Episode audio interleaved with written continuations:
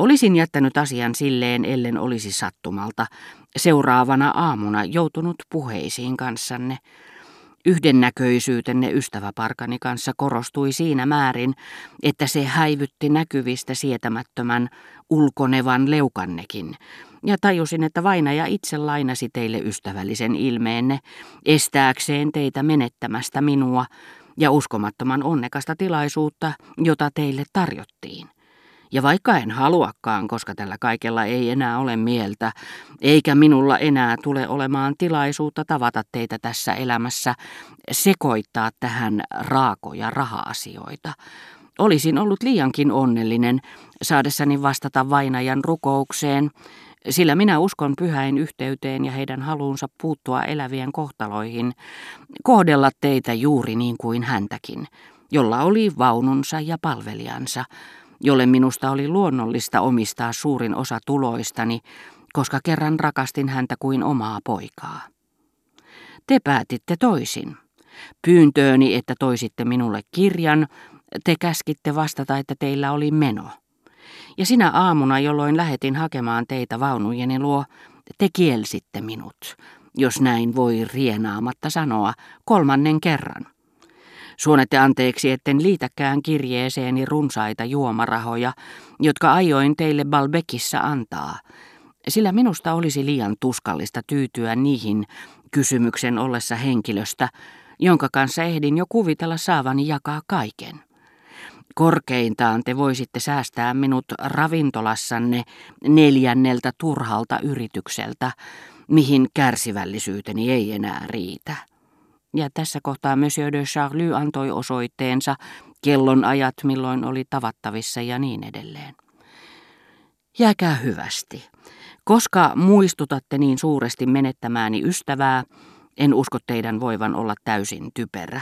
Muutoinhan ei fysiognomiaan olisi luottamista, joten olen varma, että jos joskus ajattelette tätä välikohtausta, te ette voi tehdä sitä katumusta tuntematta. Mitä minuun tulee, niin vakuutan, etten kanna teille kaunaa. Olisin suonut, että olisimme eronneet miellyttävämmissä merkeissä kuin tämä kolmas ja turha yritys. Se unohtuu kyllä nopeasti. Me muistutamme kahta ristiin kulkevaa laivaa. Niitähän teidän on täytynyt nähdä Balbekissa. Olisi voinut olla kummankin etujen mukaista pysähtyä, mutta toinen on päättänyt toisin. Kohta he eivät enää edes erota toisiaan taivaan rannalla ja tapaaminen on ohi. Mutta ennen tätä lopullista eroa kumpikin tervehtii toista ja niin tekee tässäkin Monsieur Paroni de Charlie ja toivottaa teille samalla kaikkea hyvää. Eme ei ollut edes lukenut kirjettä loppuun, koska ei ymmärtänyt siitä sanaakaan, vaan pelkäsi jonkun pitävän häntä pilkkanaan.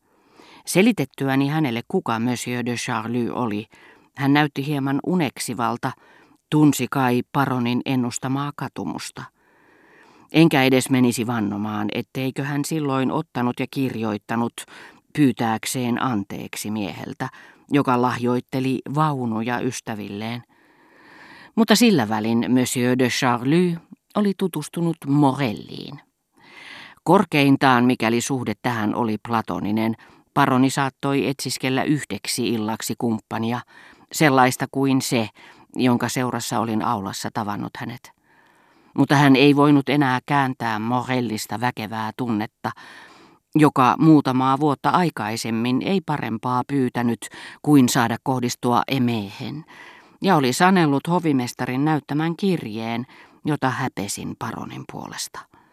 Se oli paronin rakkauden epäsosiaalisesta laadusta johtuen oivallinen esimerkki intohimon salakavalasta ja voimakkaasta virrasta, joka kuljettaa rakastavaista kuin uimaria, niin ettei tämä huomaakaan, kun maa on jo hävinnyt näkyvistä.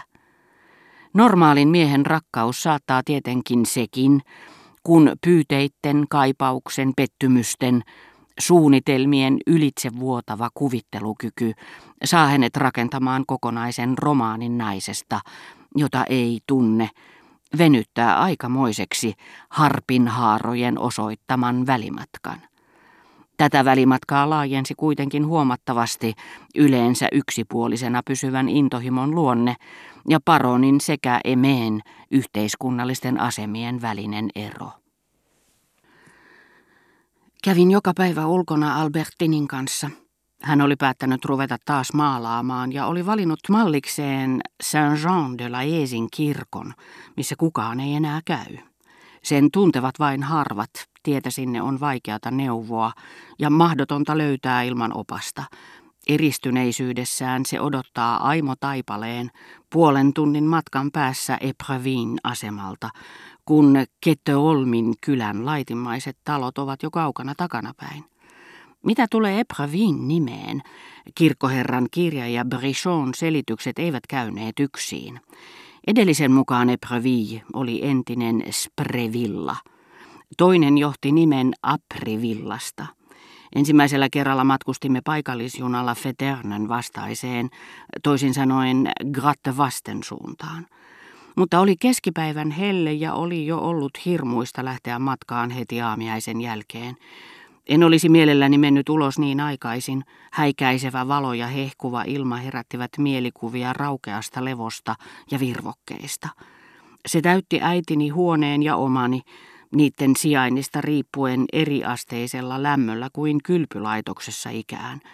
Äidin kylpyhuone, auringon juhlistama ja häikäisevän, maurilaisen valkoinen, näytti olevan kuin kaivon pohjassa, se kun antoi neljän kalkitun seinän ympäröimälle pihalle, kun taas korkealla tyhjäksi jätetyssä neliössä taivas pehmoisine päällekkäisine, toistensa ylilipuvine aaltoineen, muistutti katselijaa vaivaavan halun takia joko kattoterassilla sijaitsevaa tai ikkunaan ripustetussa peilissä ylösalaisin näkyvää uima-allasta, täynnä sinistä peseytymiseen varattua vettä. Hehkuvasta helteestä huolimatta olimme nousseet kello yhden junaan, mutta Albertin kärsi kuumuudesta vaunuosastossa ja vielä enemmän junamatkan aikana niin, että pelkäsin hänen vilustuvan sitten, kun hän jäisi aloilleen siihen kosteaan loukkoon, mihin auringonvalo ei ylety. Toisaalta jo Elstirin luot tekemieni ensivierailujen aikaan olin huomannut, että tyttö ei antanut arvoa ainoastaan ylellisyydelle, vaan myös tietynlaisille mukavuuksille, joista joutui rahan puutteessa luopumaan, niin että tein sopimuksen erään Balbekin vuokraamon kanssa ja vaunut tulivat noutamaan meitä joka päivä. Hellettä välttääksemme ajoimme Chantepin metsän kautta.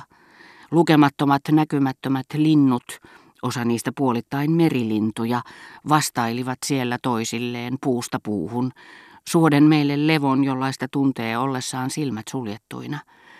Albertinin rinnalla, hänen lujassa syleilyssään vaunujen perällä, kuuntelin näitä merenneitoja. Ja kun sattumalta näin yhden näistä musikanteista pyrähtelemässä oksalta oksalle, linnun ja sen laulujen välillä, näytti olevan niin vähän yhteyttä, että minun oli vaikea uskoa niiden lähteeksi tätä pientä, vaatimatonta, hämmästellen hypähtelevää ja katseetonta olentoa.